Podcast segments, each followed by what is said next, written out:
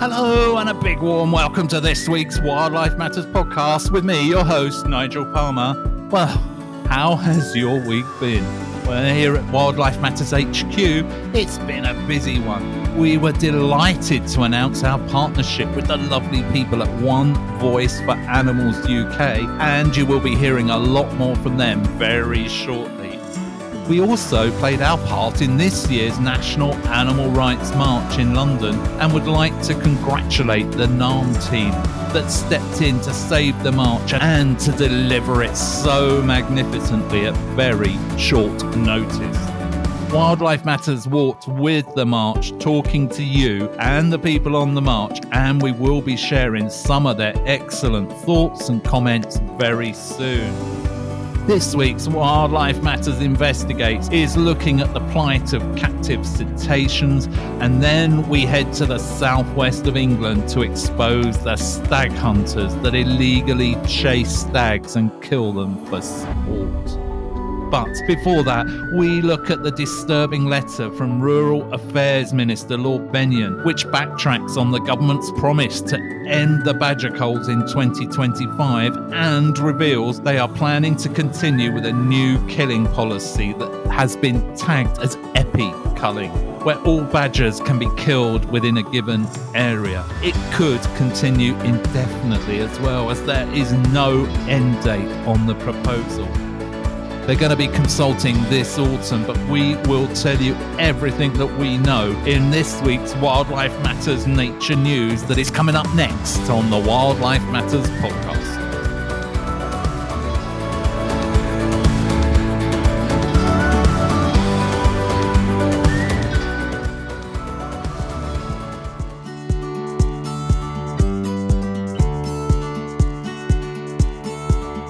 Hello and welcome to this week's Wildlife Matters Nature News, and disturbing news for you this week as we have heard that the government is to set back on its long promised plans to stop culling badgers after twenty twenty-five as part of their efforts to tackle bovine tuberculosis in cattle.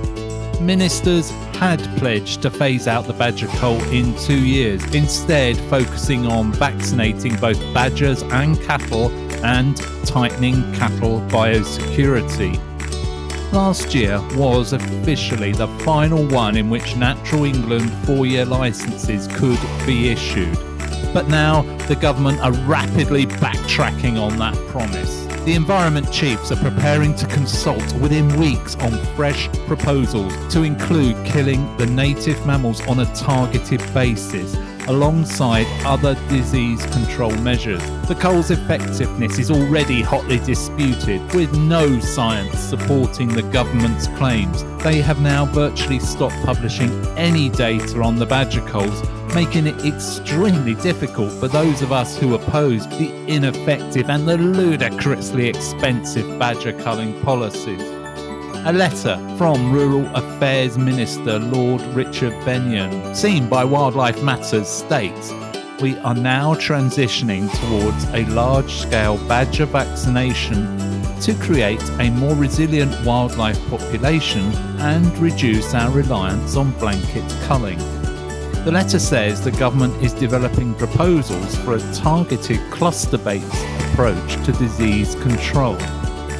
Both badger vaccination and badger culling will have a role to play in this. They are complementary eradication tools, mainly when underpinned by enhanced wildlife surveillance. As such, there would continue to be provision for culling on a targeted basis where epidemiological evidence suggests that this is appropriate. We have not yet consulted on these proposals. Subject to ministerial agreement, we plan to do so in the autumn of twenty twenty-three. Wildlife Matters believes that this so-called demi-culling could allow the total eradication of badgers in some regions of the country. And Wildlife Matters further believes that this would contravene the Berne Convention by causing the intentional local extinction of a protective native species, and as such, even under licence, this would be illegal. Please do contact your local badger group and make sure you submit your opposition to the proposals in the expected consultation during September of twenty twenty-three. The letter tells us that DEFRA is still aiming to have a usable cattle vaccine in the coming years with no target date given. No surprise there. In fact, we are already thirteen years on from when they first said they were looking into cattle vaccines. Their paymasters at the N F U are not keen on the cost of vaccinating dairy and meat cattle, obviously. Lord Benyon goes on to state that the badger cull has led to a significant reduction in the disease in cattle, but without giving any facts or details. But then he tries to pacify us by adding that no one wants to continue to cull a protected species indefinitely. But that's exactly what he said earlier on in the letter. The bias towards badgers is completely unacceptable. Over half of the U K's badger population has already been culled, but none of them are tested for bovine T B. Curious then, when this bovine disease requires a test in cattle, and then, only if they are positive, they are killed and the farmer financially compensated. Wildlife Matters believes the DEFRA plan to consult on epi-culling, a shoot-on-site policy with no end date, is a betrayal of badgers and enforces the widely held belief that this government has lied to the electorate about animal welfare and environmental issues, such as river pollution, consistently for many years, and has recently caused the well-respected middle-of-the-road R S P B to call the Prime Minister, the Environment Minister and the Levelling Up Minister of being liars in their claim never to relax legislation to protect the environment after they agreed to relax the nutrient neutrality legislation, as building companies couldn't deal with the challenge of preserving the natural environment. I have to question, what sort of a hellhole housing are they planning to build? Since the cull began in twenty thirteen, an estimated two hundred ten thousand badgers, a protected species remember, have been wiped out. Latest government statistics show that between April of twenty twenty-two and March of this year, twenty thousand two hundred twenty-eight cows were slaughtered because of bovine T B. Lord Benyon's letter needs to provide more detail on the introduction of the much-promised, more effective bovine T B controls. Nothing about using the improved cattle testing that is commercially available, or indeed controlling cattle movements within the U K. It is also important to highlight a study called the Genomic Epidemiology of Mycobacterium bovis Infection in Sympatric Badger and Cattle Populations in Northern Ireland. It was published in May twenty twenty-three, and you can read it in full on PubMed website, and a link will be in the notes of this podcast. This study found that cows were eight hundred times more likely to pass bovine T B to badgers than to other cattle. Shocking. And that has been this week's Wildlife Matters Nature News.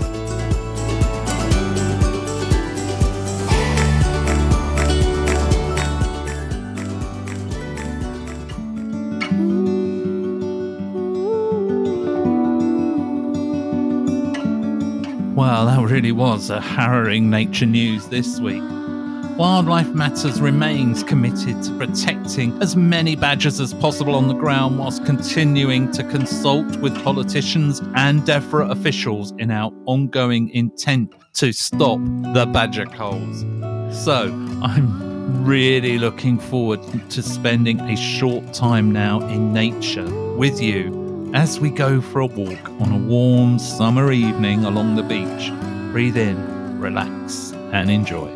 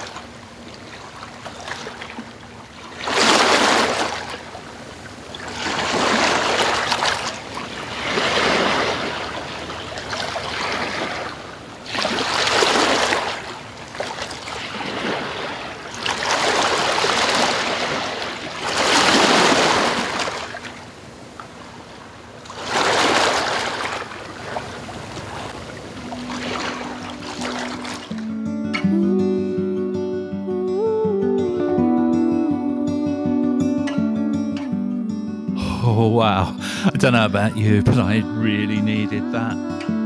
A memory of a beautiful walk with my lovely lady and our handsome canine companion along the beach earlier this summer. Now we're heading back to the uplands of Northern England following our recent visit to conclude our investigation into the shooting industry in this week's Wildlife Matters Investigates.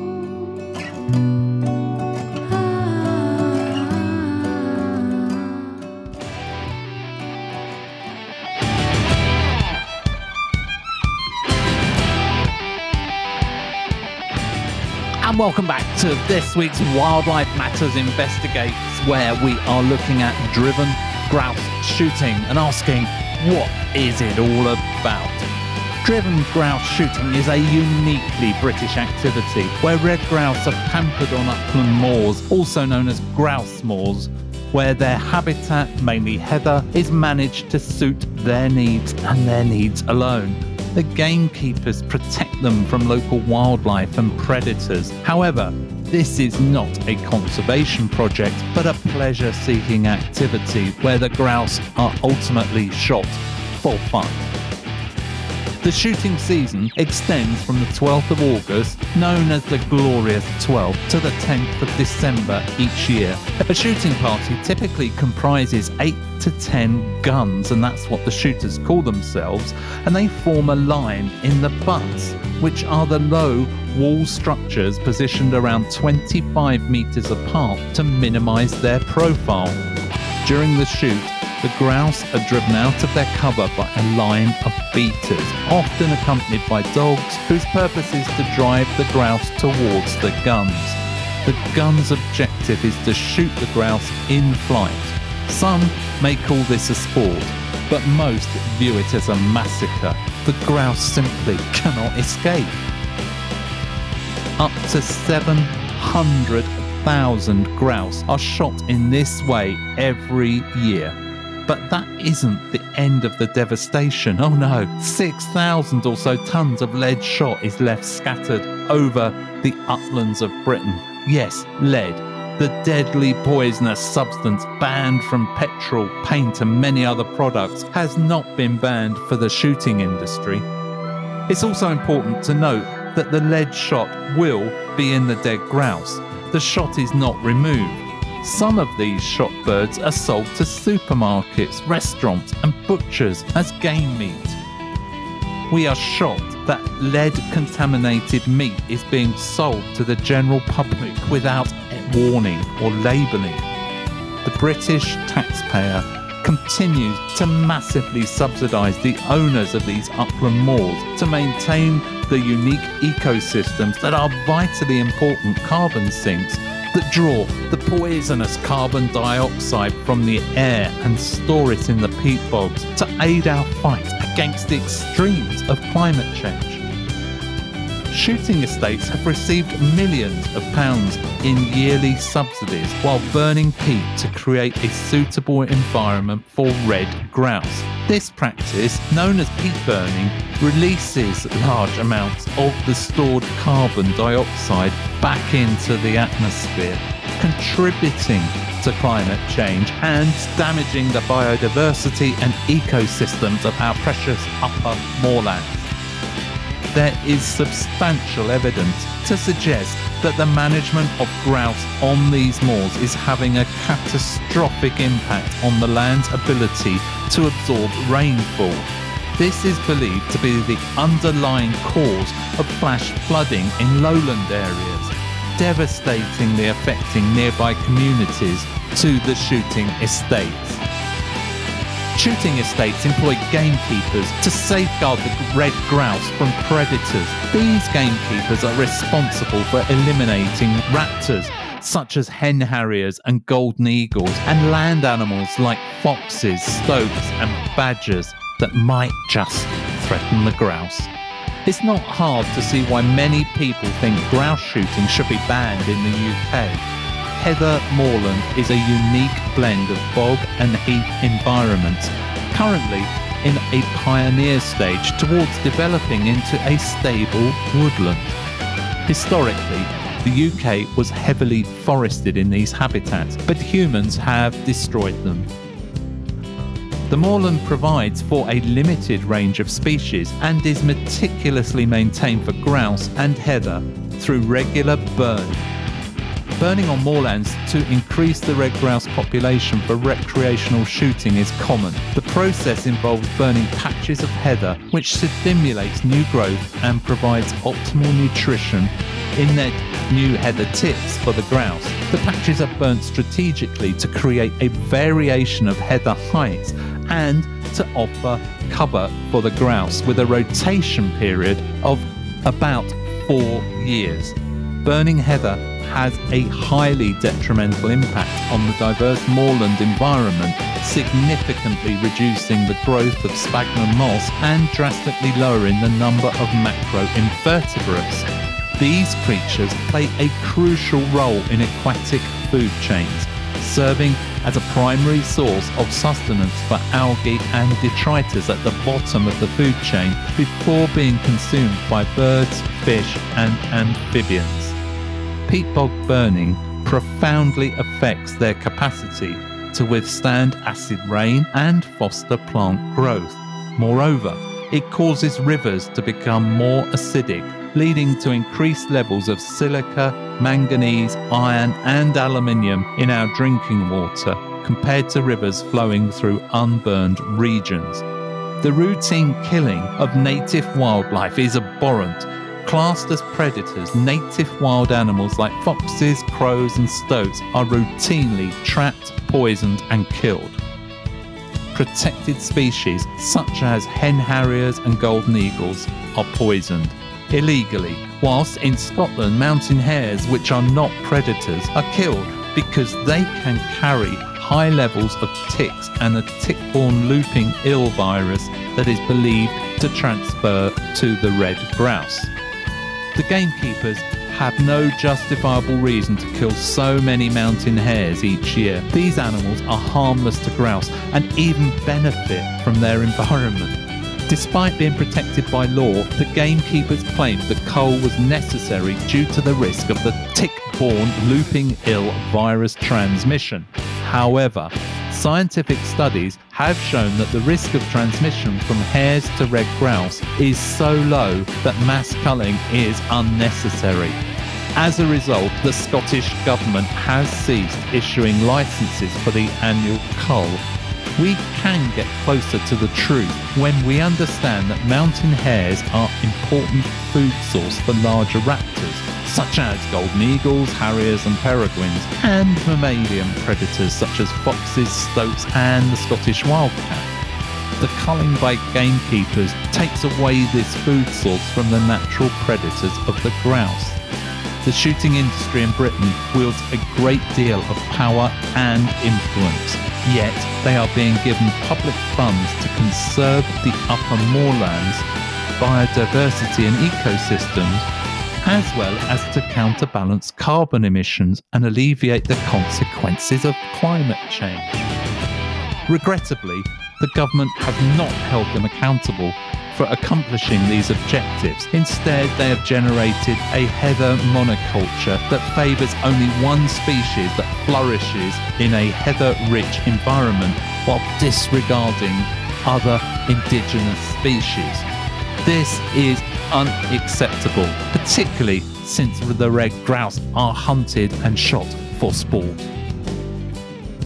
Doctor Mark Avery frequently employs an example from the Glengarry Highland estate to demonstrate the significant wildlife devastation that gamekeepers perpetuated, albeit in the past. It is indeed accurate that there was nothing new under the sun. In the four years between eighteen thirty-seven and eighteen forty, the estate keepers killed, on one estate remember, eleven red foxes, one hundred ninety-eight wild cats, seventy-eight house cats, two hundred forty-six pine martins, one hundred six polecats, three hundred one stoats and weasels, sixty-seven badgers, forty-eight otters, ninety-eight peregrine falcons, seventy-eight merlins, four hundred sixty-two kestrels, four hundred seventy-five ravens, I'm still going, two hundred eighty-five buzzards, three honey buzzards, fifteen golden eagles, twenty-seven sea eagles, eighteen osprey, sixty-three goshawks, two hundred seventy-five red kite, sixty-eight hen harriers, one hundred nine owls, and one thousand four hundred thirty-two crows. Whilst this devastation happened nearly two hundred years ago, it serves as a shocking reminder of the scale of the destruction that gamekeepers and estate owners were prepared to inflict upon native wildlife species so they could continue to shoot grouse. At least back then, they had the honesty to record their actions. And that has been this week's Wildlife Matters Investigates.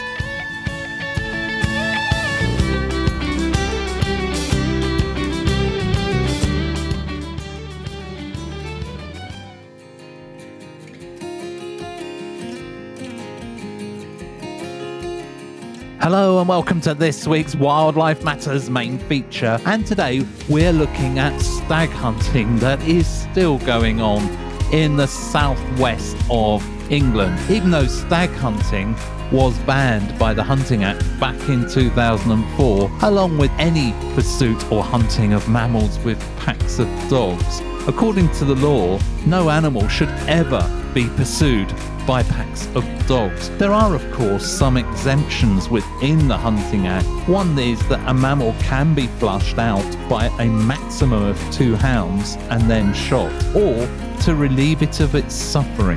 Stags can also be killed for research purposes. Stag hunters rely on these exemptions and will often claim that they're trail hunting, that their hounds are following an artificial scent and not a genuine stag. In recent times, landowners in the southwest of England, such as the National Trust, have officially banned trail hunting on their land, and Forestry England has suspended it. Sadly though, neither of these organisations does very little to enforce their bans, and I have witnessed stag hunting on National Trust land in the Quantocks. All deer hunting takes place in the southwest of England. There are three registered stag hunting packs based in the region. These are the Devon and Somerset stag hounds that hunt in the Exmoor National Park, the Quantock stag hounds that hunt throughout the Quantocks and Brendon Hills, and the Tiverton stag hounds that hunt throughout the valleys of the Exe, Tor and Torridge rivers. Red and roe deer are the species most commonly hunted, although the other four species of deer in the U K, fallow, seeker, Reeves muntjac and the Chinese water deer, are regularly culled by shooting parties. Before the Hunting Act of two thousand four, the hunts followed the practice of declaring a closed season in England, and that dates back to medieval times when it was called Fence Month, and commonly it lasted from around the tenth of June until the tenth of July each year, although the dates did vary.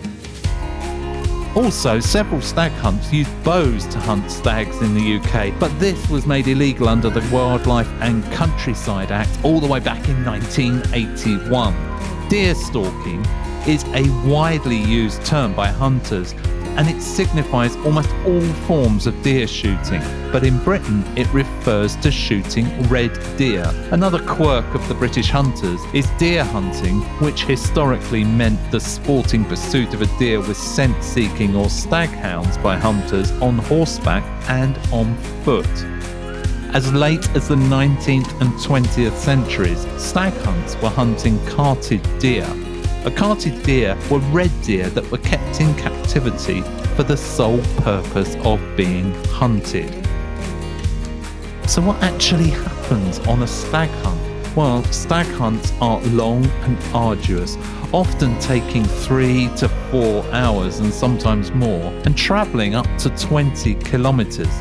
The pursuit of the deer itself consists of intermittent flights, where the deer runs away from hounds at speed, exerting itself until it believes it has sufficient distance built up between it and the hounds. Once there is an adequate distance between the deer and the hounds, the deer will slow down. This is when the hunters will change to fresh hounds, new hounds, and continue with a series of these successive flights until the deer either escapes or becomes exhausted. An exhausted deer often stands at bay, where it turns to face the hounds. The stag is prepared to fight, but the hunters will then shoot the deer at close range, often using a shotgun. Stag hunts will hunt twice a week from early August until the end of April throughout their area. After successful prosecutions, all three stag hunts now hunt with two hounds, and that is considered legal under the Hunting Act. The harbourer chooses the stag to be hunted and then sets out on horseback with the tufters, which are older, more experienced stag hounds. The tufters will rouse the deer herd and start the chase. It's at this point that the stag will outrun the pursuing hounds with some ease. But once the stag is separated from the herd and is being pursued alone, the job of the harbourer is done. It is at this point that Wildlife Matters believes that the stag is being hunted and not flushed to a gun. Now, the hunters and support staff in their four by fours and maybe on quad bikes or dirt bikes race to positions on high ground whilst a fresh new pair of hounds begin to pursue the stag. At this point, there will be at least ten with multiple teams of fresh hounds all in pursuit of the single stag. The use of multiple pairs of hounds is known as relaying. It is one of the many ways the hunters continue their bloodlust by defying the law. The Hunting Act definition of the term to flush is to use no more than two hounds to flush or spook the stag out into the open to be shot by a waiting gunman. This most certainly is not what is happening. The hunt will search for a herd of deer, with the supporters driving around the area and calling in when deer are spotted. The hunters will try to justify their actions by claiming any number of exemptions to the Hunting Act. Perhaps the most common is that they only hunt sick or injured animals. But this is clearly not true, as they will run the stag for several hours, and a sick or injured animal simply could not do that. Another favourite is that they are undertaking scientific research. It is a legitimate exemption under the Hunting Act. In fact, at one meet last season, when the hunt had killed a young stag, the hunt staff claimed the stag had T B, so it had to be killed. But still, they cut its throat and let its blood spill all over their hands. They are very perverse and seriously deluded people. That is one of the ways that T B can spread to humans. In my experience, stag hunts attract some of the most unsavoury characters. Many supporters and followers play a vital role in what is undoubtedly illegal stag hunting. The support staff are often the same folk who support the fox and the hare hunts, and they can be heard making threats and their attempts at intimidation, as well as assaults on hunt sabs, criminal damage to the cameras, phones and other equipment. Oh, and they are particularly keen on slashing vehicle tyres and smashing vehicle windows. During the hunt, these support staff will race around in their vehicles, looking for a stag to alert to the huntsman. They'll also attempt to slow down any fleeing stags or turn the stag backwards towards the hounds by hollering and making as much noise as possible. The support and field riders will try their utmost to stop the stag from seeking sanctuary on adjoining land that does not allow them to hunt. I've actually seen deer fencing erected by hunt staff along the boundaries of sanctuary land to stop the stags from turning back. But for me, it's how they act when the stag collapses from exhaustion. You can see the hunt staff racing to get down to the kill. It's genuinely horrific witnessing the bloodlust of these sad people as they jump on the collapsed stag, grab hold of its antlers and sit on him while they wait for a gun carrier. Once the gun carrier has shot the stag, they will joyfully cut its throat before they begin to butcher it. They take the stag's body parts as trophies. The head with its antlers is the biggest prize, but they will take the slots or the hooves and the bottom part of the leg. Sometimes even the teeth are taken for a macabre necklace that serves as some sordid memento of the stag's killing. By tradition, the landowner will be given the stag's heart. Deer hunts use a three-stage process of hunting throughout the year. They will start by hunting mature stags in August and continue that until the end of October before they begin hunting the hinds or female deer in November. Although because the females will stay in their packs more, the hunters cannot chase them as they can with a stag and so will often shoot whole groups of females, completely wiping out sections of a herd. Wild venison at Christmas is usually a hind from one of these cold-blooded massacres. At the beginning of March, the young stags have grown enough to provide a chase, and the hunters use them to train their new hounds. They will continue to hunt these young red bucks until the end of April, but roebucks will be hunted well into May of each year.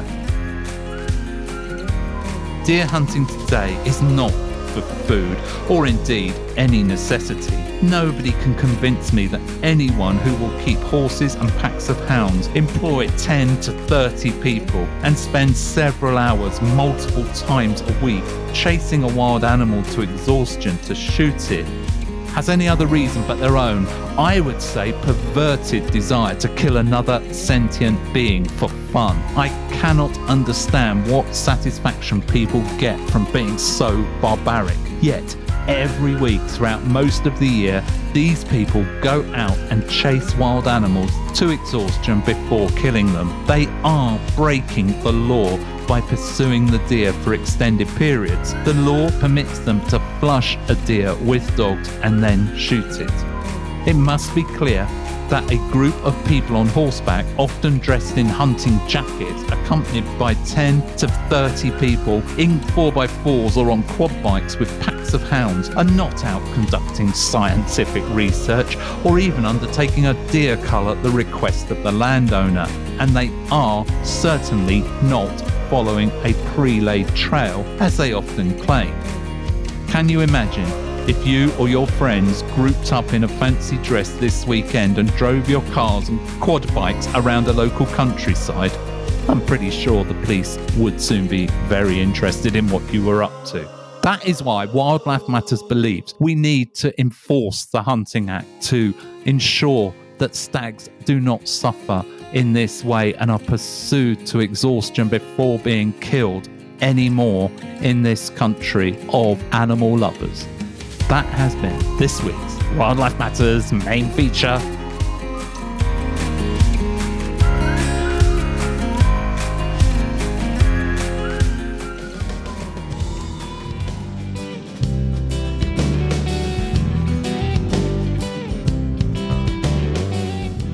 Wow, those stag hunters are some of the weirdest I've come across in this already bizarre world of fox hunters, badger cullers and blood sport junkies.